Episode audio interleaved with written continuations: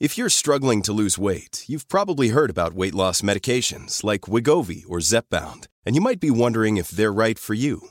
Meet PlushCare, a leading telehealth provider with doctors who are there for you day and night to partner with you in your weight loss journey. If you qualify, they can safely prescribe you medication from the comfort of your own home. To get started, visit plushcare.com slash weight loss. That's plushcare.com slash weight loss. plushcare.com slash weight loss.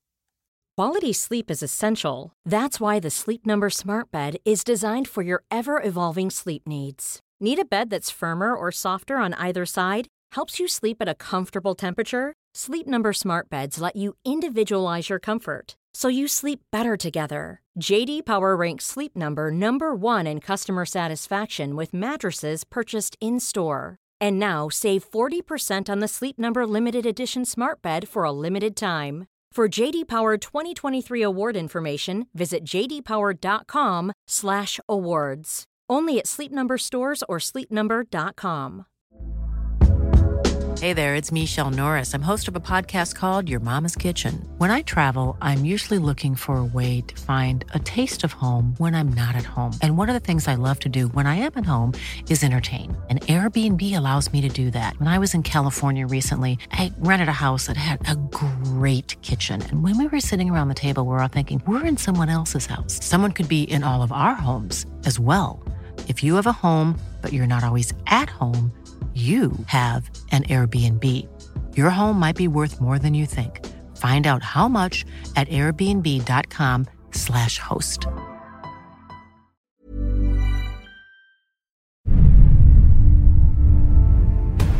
Ask yourself, what's my dream? What are you willing to do that you've never done before?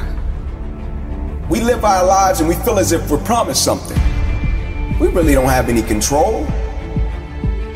Hey man, life don't owe you a thing. What makes life worth living? What do we want out of life? We want a chance to do something. We want a chance to learn and grow and lead a psychologically rich life. You want to go somewhere you've never gone? You got to do something you've never done. Insanity is doing the same thing over and over and over and over again and expecting a different result. Regret hurts. Regret also instructs. And you can't have one without the other. I think the beautiful thing about adversity and opposition, when you live with it, it teaches you. So if you avoid the pain, you don't get any of the learning. Make fear your fuel. The things that seem to hurt you and make you feel like you can't put one step in front of the other, it's just something that's going to happen to make you stronger. It might take time. Grasp onto that hope with everything that you have and know that this too shall pass. Easiest thing in the world to do is to be negative. Easiest thing in the world to do is complain. Easiest thing in the world to do is to quit. That's easy. It's always a lesson. It's always a blessing. It's up to us to extract it. Attitude is a small thing that we often underestimate, but we really can control that. You are the author of your autobiography. You write the story of your life. No one can write your financial story. No one can write your spiritual story. No one can write your emotional story but you. What are you willing to do that you've never done before? It's going to cost you more time than you thought you'd have. It's going to cost you some friends who couldn't make the entire journey with you. It's going to cost you something. Because sometimes good people go through some crazy stuff. People are losing hope and they feel like like their runway is too short. But I realized that I had to put one step in front of the other and I had to take it one day at a time.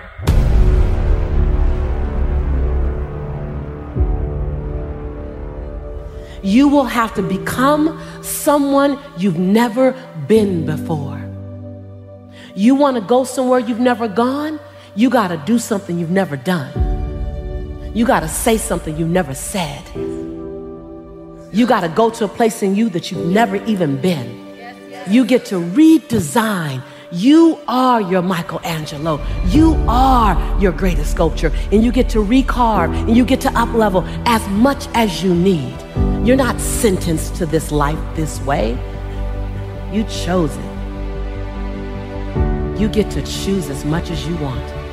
You get to design it any way you choose. You're not sentenced to your future. You have an opportunity to your future. What do you want and how do you want it? And if it doesn't make you a little afraid, then you ain't playing big enough. Your knees are supposed to knock a little bit. Your teeth are supposed to chatter a little bit. There's supposed to be at least two butterflies in your stomach. At least. Because if not, you're playing inside your comfort zone. And we mistake the fact that we're supposed to be comfortable 24 7.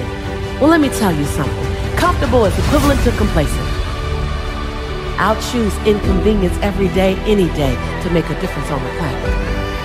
I don't mind being mildly to moderately to significantly inconvenienced to leave my fingerprint on this planet. So I just came to talk to the game changers and to the change agents who are willing to confront any part of you that's not speaking to your madly, wildly amazing future.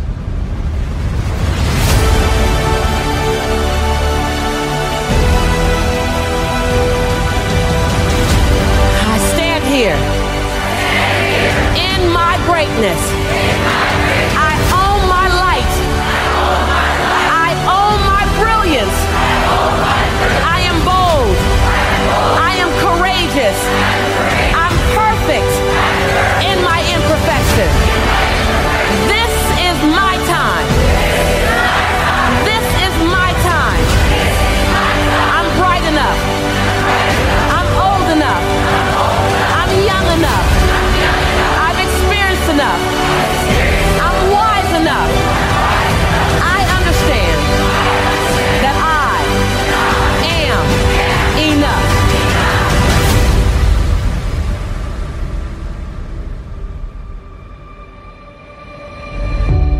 Breathe. Own it. Own it.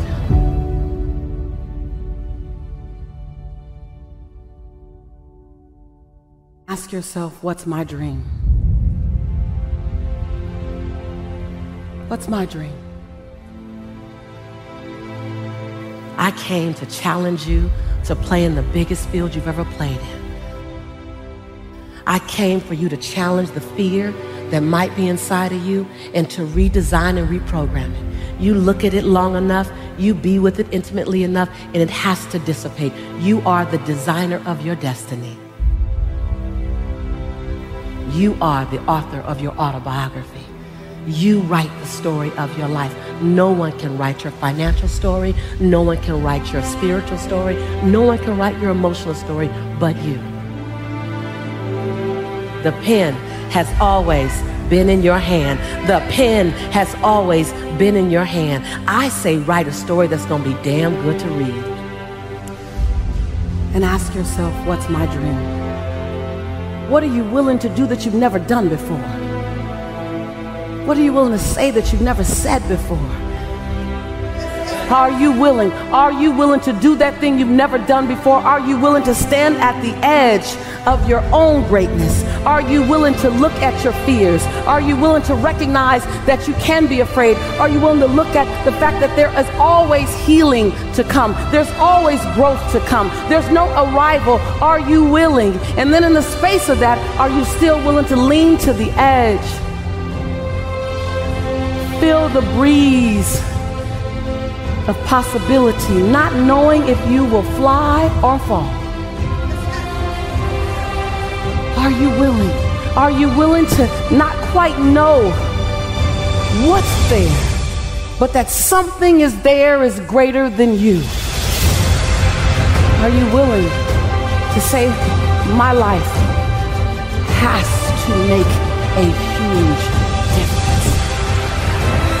You've heard me say this before that there's a birthday and a transition day, and in between that is all the opportunity in the world. That's that dash, that dash that says, Are you willing to disrupt my life? You're not here. You're not put here to leave my life calm. You're here to be a disruption for my life. You're here to cause me to want to be someone I've never been do something I've never done because you crossed my path. Are you willing to show me that greatness? I'll get to it tomorrow. I'm like, who promised you that? Because light changes so quick. We live our lives and we feel as if we're promised something. We really don't have any control. We can control what we possess emotions, attitude, thought process, perspective, how we speak, how we respond. But just life in general, we have no control of that.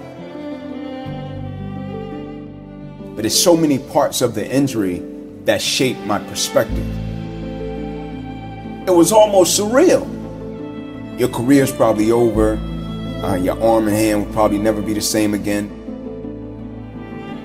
Hey man, life don't owe you a thing. Everybody done been through something. Everybody's gonna encounter something. I think the beautiful thing about adversity and opposition, when you live with it, it teaches you. If you're open to it. Easiest thing in the world to do is to be negative. Easiest thing in the world to do is complain. Easiest thing in the world to do is to quit. That's easy. It's moments like that that you remember that shape and mold you as a person as you go throughout life. And I think we all have them, right? We all have these moments, right? Whether it be humility moments, whether it be, you know, moments that keep us grounded. It's just we choose sometimes to forget them. For all of us, we're going to encounter those defining moments in our lives, right? To where it's going to hurt. It's always a lesson, it's always a blessing. It's up to us to extract it. Attitude drives performance. So that's the key to life. I think sometimes when things don't go our way, the quote says it. You judge the true character and caliber of a person not by where they stand in times of comfort and convenience. You judge the true character and caliber of a person by where they stand in times of challenge and controversy. But when things go wrong, things don't go the way you want them to, they don't unfold the way you want them to, who are you? Because that's the true test of who you are as a person. That's your true character. Everybody is going to smile when the sun's shining, man. But the song says it. Can you stand the rain, baby? Attitude is a small thing that we often underestimate, but we really can control that.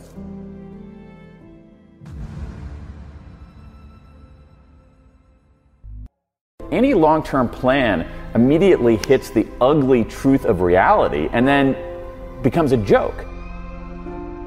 I think very carefully about what's next. Any any regrets you'd care to share? Anything that feels like you know that stands out? Yeah, all kinds of regrets. Uh, you know, I, I have regrets earlier in my life about not being a kind enough person, not bullying people, but actually being in situations where there was someone on the periphery or someone being left out, and noticing that and not doing anything. That that I, that, that really bugs me. Uh, like many people, um, there were a lot of people who talked about regrets about regretted not going to funerals. And there's one funeral that I'm thinking of, uh, a guy who I worked with. I wasn't very, I wasn't like a close friend, but I, I didn't go to his funeral because I was like really busy that day, and I still regret that.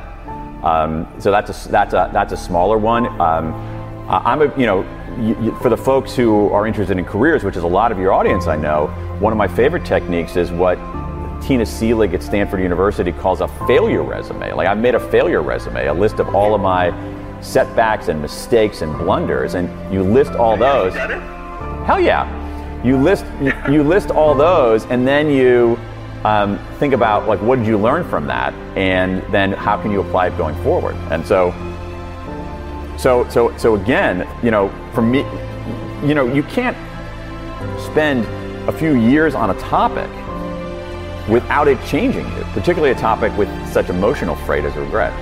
But the idea that you should never look backward on your life and say, oh, I wish I had done things differently, is actually a terrible blueprint for living. Um, and, and I think one of the problems is, you know, especially in North America, is that we're a little over indexed on positivity. You know, positive emotions are incredibly important, but, and they should outnumber our negative emotions, but we need some negative emotions because they instruct us. And our most prominent negative emotion is regret. And because regret teaches us, it instructs us, it clarifies us, uh, it clarifies what's what we should be doing and how we should be doing it. And so, um, and so we need to understand how to deal with our negative emotions. We can't ignore them like no regrets. We can't wallow in them like, oh my God, it's so terrible, I'm such an awful person. So, among the misunderstandings are we think that when we experience regret, it's somehow an aberration, when in fact, everybody experiences regret. Regret makes us human. Regret is part of the human condition. What's more, we think that regret makes us weaker, when in fact, the research shows that done right, regret can make us stronger, that we can enlist our regrets as a, an engine for forward progress. Come into my junior year and I'm about to get exactly what I want. About to get this thing called NFL. 10 games away from this dream, this thing that I've been working for my whole life. My whole life is dedicated to this one game. I got the paperwork that states I'm about to be an NFL draft pick.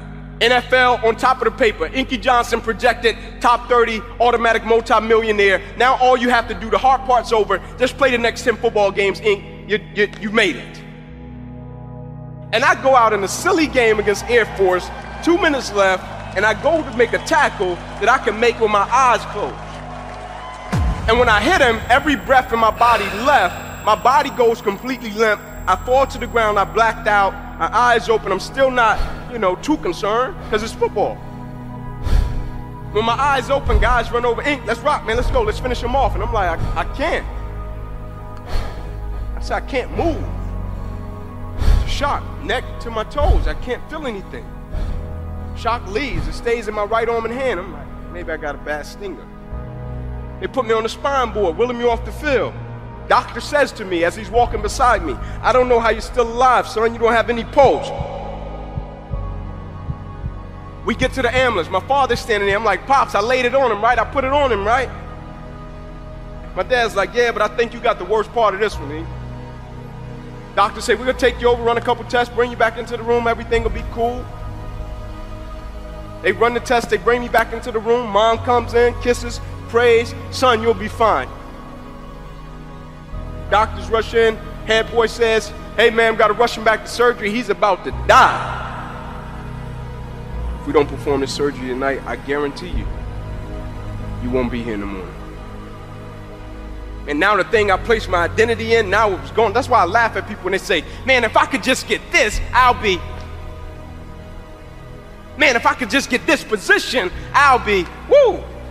Man, if I could just get this amount of money, I'll be. I'm like, woo. But what happens even if you get it or you don't get it? Like, do you have the ability to accept what you don't understand? Can you handle when things get off course? I'm sitting there and I'm thinking, like, man, I'm eight games away and God is redirecting me. And I'm like, God, just let me get to the NFL, then redirect me. Like, let me get the contract, then redirect me so I can help my family. And I thought it was over after football got redirected. My life got redirected two, three more times before I even fell into my purpose and my mission and what I was supposed to be doing. It got redirected two, three more times. I'm thinking I'm gonna be a coach. Just like every guy when he finishes the game, and I'll just coach. But people keep coming to me telling me, speak, Inky, you need to speak. And I'm like, I'm not speaking. Everybody got a story. That's how I view life. Everybody done been through something, right? Everybody's gonna encounter something. And so I never looked at speaking, sharing. I never was the guy like, oh man, this happened to me. Let me go share with the world. I was like, nah, ain't figure it out. Like pick up the pieces, move forward, and figure it out.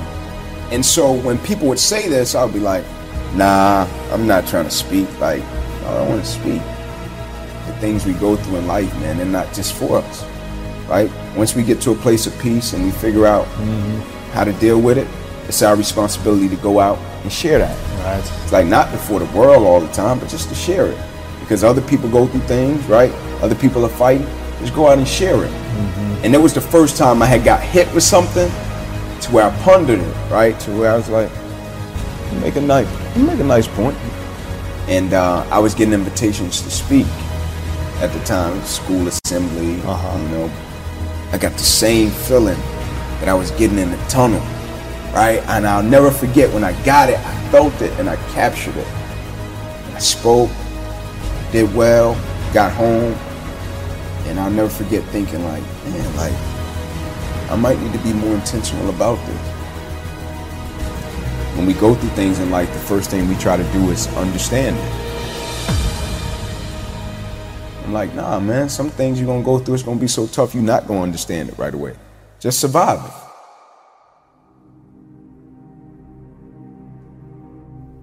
And I always tell a story about when my faith was fortified and my life went to another level was the only thing I had at that moment was a prayer and a book. I got up and I looked at my wife. I said, I'm gonna take this book to Oprah. So I got my book, I got my suit, it's hot. Every door that opened, I ran in it.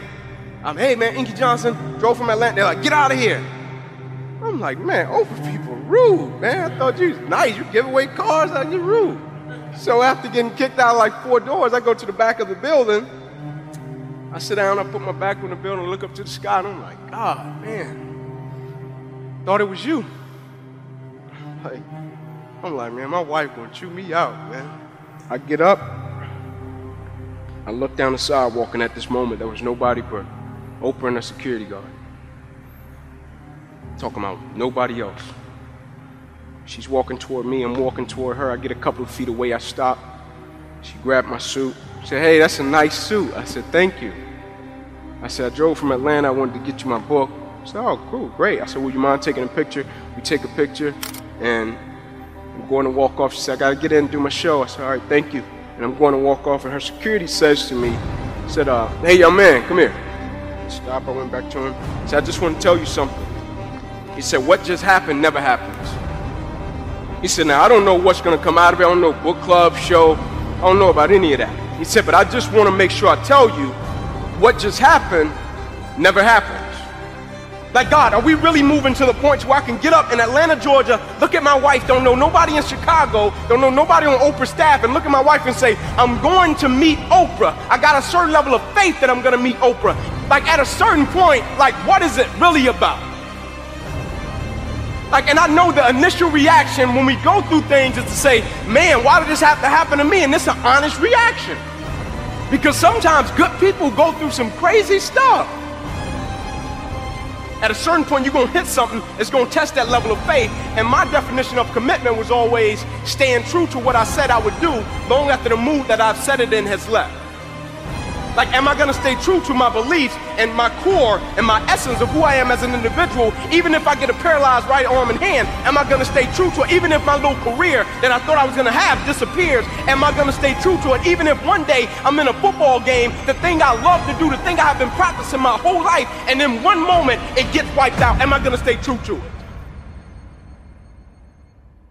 Somebody comes up to me almost every week and say, like, be honest, like you said you wouldn't change what happened to you. Why? I got a paralyzed right arm and hand. But who I am as a man that never got paralyzed. Can I condition my mindset and my perspective that when uncertainty happens, opposition happens, adversity happens, I can put my mind, my perspective in a space and place to extract some good. Stop trying to understand it and focus on surviving it.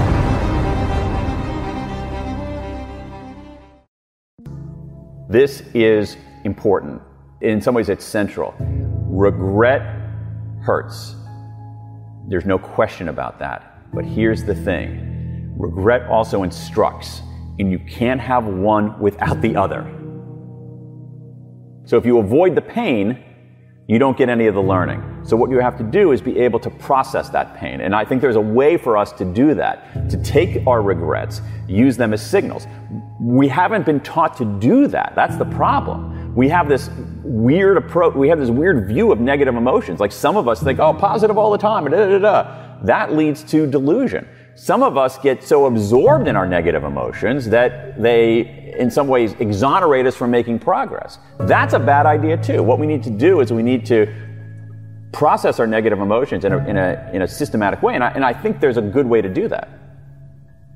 What we need to do is we need to think about our regrets. And when we think about our regrets, the evidence is pretty clear that they can help us make better decisions, solve problems faster, be better strategists, find greater meaning in our life.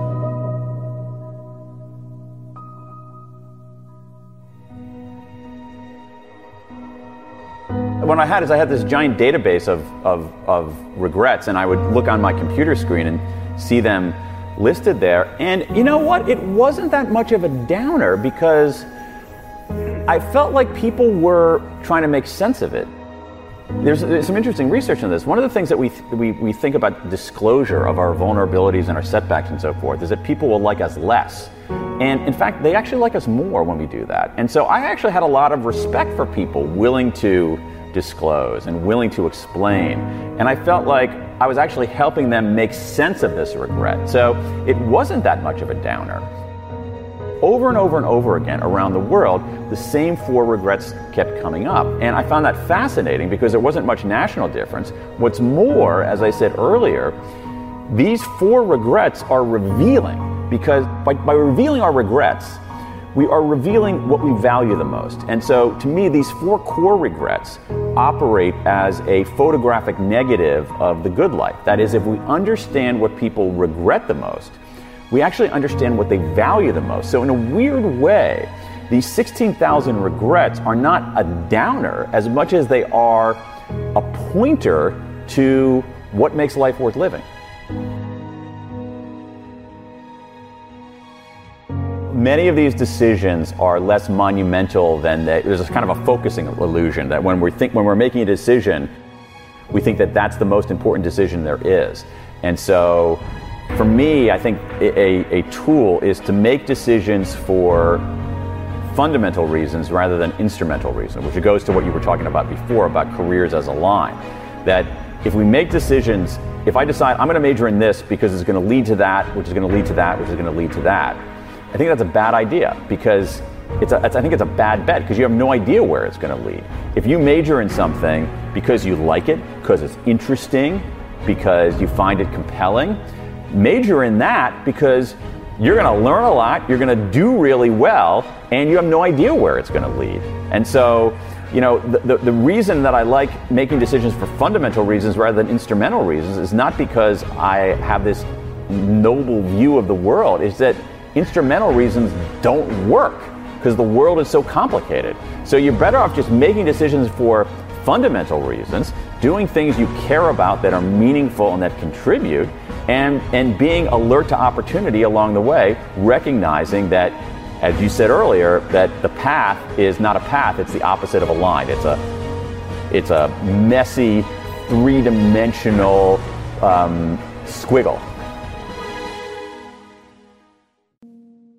to you, to the person who's feeling like there's no hope, that you can't see a way out of your current situation or circumstance. I want to say first that I'm sorry that you're going through whatever trial it is that you're going through right now. It's not fair and you don't deserve it. But there is hope on the other side of this trial. I want you to think about those feelings, those times where you felt happiness, where you felt joy, where you experienced love in a way that you never thought you'd be able to experience. And I want you to hold on to those moments and think about your future and think about having those moments of love and joy and laughter and peace again. And I want you to know that right now, it's just a trial, it's just a test. The things that seem to hurt you and make you feel like you can't put one step in front of the other, it's just something that's going to happen to make you stronger. You don't have to get from how you're feeling right now to immediate joy and laughter. It might take time. But all I'm asking you to do is put one foot in front of the other and grasp onto that hope with everything that you have and know that this too shall pass. I'm rooting for you. When you think about, you know, what you want out of life, where you want to make your mark, you have to start figuring out who you are. And so my first step is always to figure out who you are. Where can you be great? And when you do that, you have to put the blinders on. Don't look at anyone else because nobody else can tell you how to be you. So I dealt with homelessness and poverty growing up, domestic violence, growing up in a home with a lot of drug abuse and alcoholism. But I had that vision of going to the Olympics and I had that that skill of jumping, I put those two things together and it was really the thing that pulled me through those difficult times. And I think that when people have those difficult times, you have to have something that brings hope and joy and has the power to propel you through difficult situations because each and every one of us has them. But we have to be able to see outside of it. And when we lose hope, that's when we feel like giving up. People are losing hope and they can't see beyond their current circumstances and they feel like like their runway is too short. But um, I want to bring the fact that there is hope. There was a time period in my life where I decided that I didn't want to live anymore. And just to see all the amazing and beautiful things that were waiting for me in life on the other side of that moment. I want people that are living in their 20 year old devastation to know that there's life on the other side of it and to hold on to hope.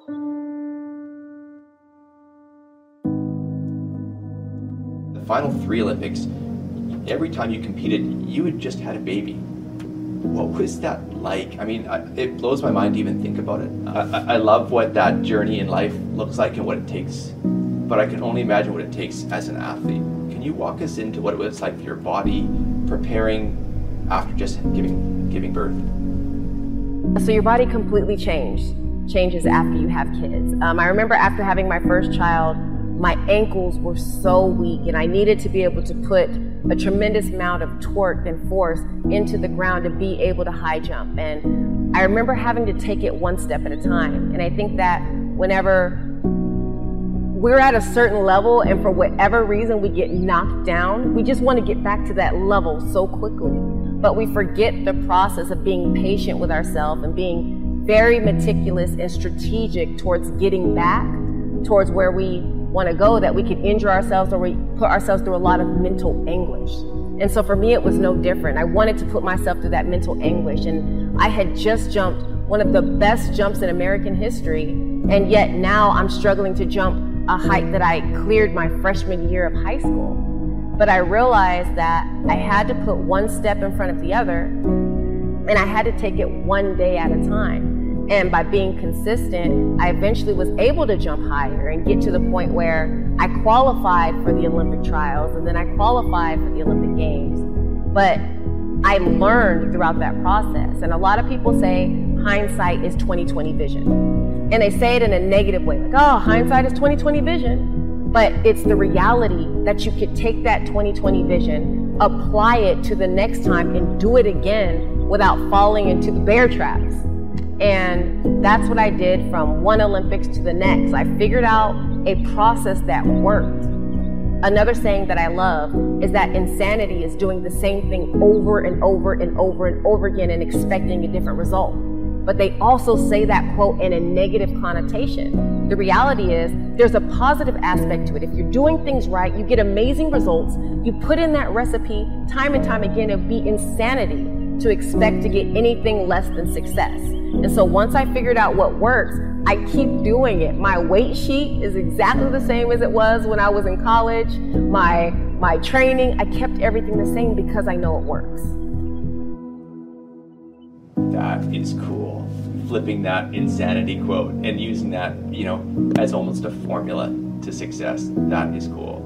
If I if I fast forward, so you've been to four Olympics, you're preparing for 2020. 2019, you get a devastating diagnosis and and it changes your world. Can you let us know about what that diagnosis was? Yes, so in 2018, I found an itsy bitsy tiny rice sized lump from doing a self breast exam. And the reason why I even decided to, to do self breast exams, I was only 34, 34 at the time, um, was because a, another athlete shared her story and her journey with breast cancer. So I really wanted to be proactive. Unfortunately, when I went to the doctor, I was dismissed and I was told not to come back for six years and that what I was experiencing was a swollen lymph node. Well, the doctor was completely wrong. Um, it turned out to be breast cancer, a very aggressive, fast growing form of breast cancer that predominantly impacts African American women.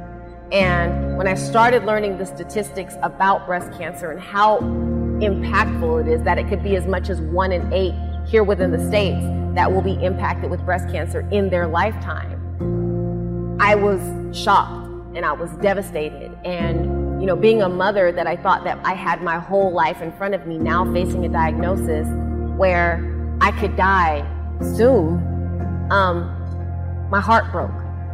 But I realized that that tenacity that was built over years of watching the Olympics, enduring poverty, enduring domestic violence, figuring out ways to come back from pregnancy to be at the top of the world, to break American records, I could take that same mindset and mental state and apply it to this breast cancer journey.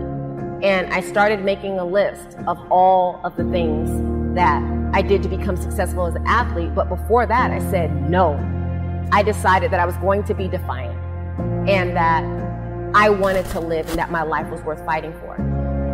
And so, you know, I, I did the same things. You, when you're an athlete, you look for a great coach, you look for a great nutritional plan, you look for, you know, a great training program. I did the same thing. I looked for an amazing oncologist, amazing um, surgeon. I looked for an amazing medical team so that I could make sure that I could be here and watch my kids grow up. Chaunté, uh, my mom went through breast cancer, and I remember the fear of that as a child. Um, I remember the strength in her, uh, the resilience, the tenacity. Um, and I remember the family conversation because it does start to look at you, you, you, zoom out and you recognize there's a lot of life ahead of us. And, and how do we rally as a family? At the same time, you were having that, that family conversation, though, you were still training. You were training through chemo for an Olympics you weren't just talking about, you know, how do we rally as a family, you were still rallying as an athlete. How did you juggle both those pieces? and did it help work through it, or was it actually, you know, too much to take on? When I first was diagnosed, I didn't know if I was going to train for a fifth Olympic Games. It was something that, you know, I put myself in a great position just in case I wanted to, but it wasn't something that I had yet committed to. When I found out those statistics and how prevalent breast cancer was in the lives of so many women and, and, children and fathers, mothers, sisters all around the world, I felt like I had to do something. I didn't have a lot that I perceived as resources to be able to make it uh, impactful change, but I did know I knew how to train. I knew how to compete. I knew how to make Olympic Games.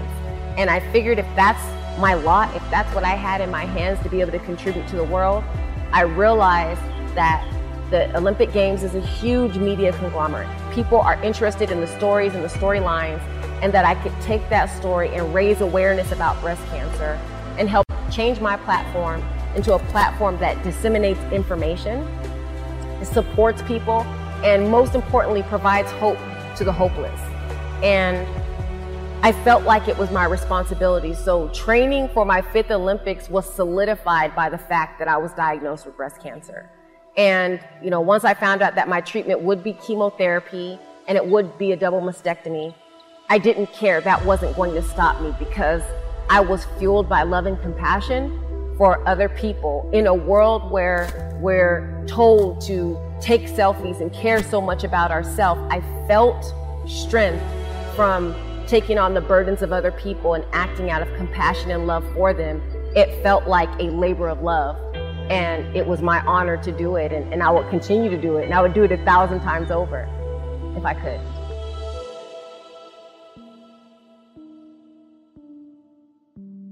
What would you tell yourself as a 20 year old? To not worry so much. I worried so much, and paid so much attention to things that were not important um, family, love, friendships, experiences, and being able to be of service to one another. Um, I would continue to tell myself to have faith, never, never, not for one second to give up faith, because everything works out exactly the way that it's supposed to. I think that those are the bits of information that would have kept me from a lot of days of crying and fighting with myself and, and being upset because in the end, it always worked out. You know what? It's funny. Um, it was an older lady who told me not to make mountains out of molehills. And I think sometimes we have this situation right in front of us and it seems so big and we feel it's just a huge stumbling block um, of us being who we want to be or being a contributor to society as a whole. And I think that if we, we stop making small, minute issues into monumentous mountains in our life, we will live a more fulfilled, more happy life. Excuses are the patches that we sew on the garment of failure. Talked a lot about kind of hidden strengths, things that people can't see, work ethic, uh, discipline. Where do you think that switch went for you to say, I'm not gonna I'm not to perpetuate the cycle. I'm to break the cycle. What was that skill within you to see that, recognize it, and actually be able to do it? It's funny, I think when I was young, I had a strong sense of mind, body, and spirit. And I realized that nobody could influence my thoughts in my own mind. And I have this thing that says, you grow the seeds and kill the weeds. And so the things that brought me joy or brought me peace or brought me a sense of normalcy that, that sparked hope inside of me, I would fuel those things with the things that I said, the books that I read, the movies that I watched. I would really find ways to fuel those. But then when there was that negativity where people would say, you know, do you know the odds of making it to the Olympics? Do you know the odds of this and the odds of that? I would immediately take that information that I had and refute that in my own mind. And, you know, faith was a huge part of my upbringing. You know, just being able to go to church with my grandmother and feel like there's something bigger than myself that, that would help lead and guide me out of um, some turbulent situations, I, I realized that all three of those areas of my life had to be good in order for me to be good. And I think that, you know, with everything that we've went through with the COVID-19 pandemic, it's it's shined a huge light on the people that are living in households of domestic violence and abuse. Um, it's made it inherently clear that there is a huge gap in the wealth distribution amongst people and that some people are falling behind. And I think that it takes um, education and learning how to strengthen yourself, mind, body, and spirit to be able to weather these turbulent times. And so I think that's why I feel like it's important for me to share my story because some people don't automatically have that hope or have that know how. And being an athlete, coming through my own turbulent situations, I feel like I have like 20, 30 years of experience in this realm that could really help people. And I feel like it's my duty to do so.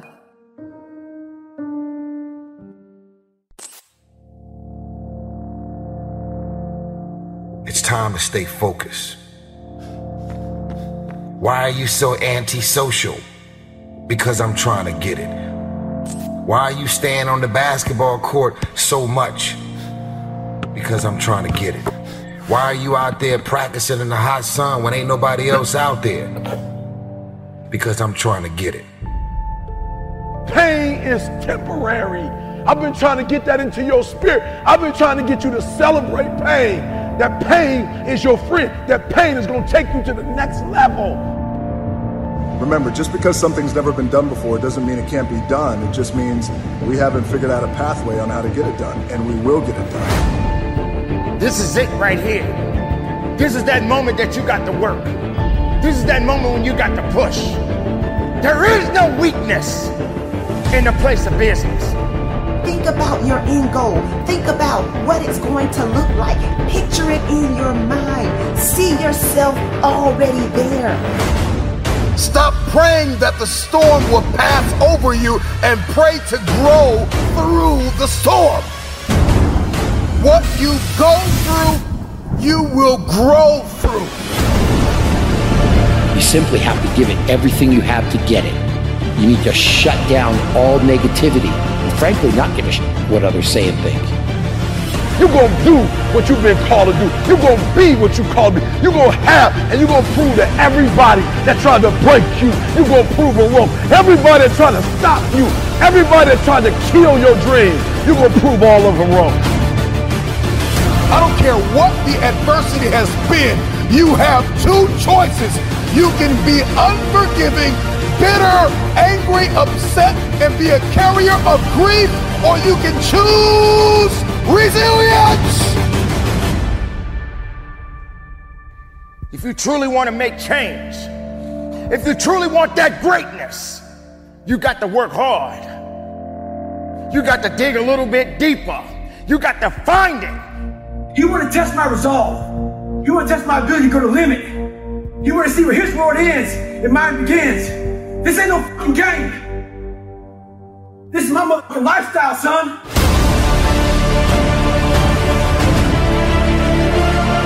Shut up! You talk entirely too much about your dream. You talk too much about your goal. Say it once. Say it twice. No more than three times and get to work. You already know what it feels like to quit, to throw in the towel, to sit on the couch. Do you know what it's like to give everything that you have and push and persevere? You got to make the opportunity happen. You got to be fired up. You got to be hungry for it. You got to have the desire to push yourself. Are you hearing me? Work, work, work, work. Grind, grind, grind, grind. Motiversity fans, brace yourself for the ultimate VIP treatment. Become a Motiversity YouTube member today and unlock mind blowing perks, exclusive merch shop discounts, personalized badges to showcase your Motiversity pride, and a backstage pass to members only content that'll fire up your motivation like never before. You'll have the ability to download links to all of our videos, yours to keep anytime, anywhere. Ready to level up your Motiversity experience? Click the link in the description to join the Elite Squad now. Motiversity YouTube memberships, where motivation meets VIP status.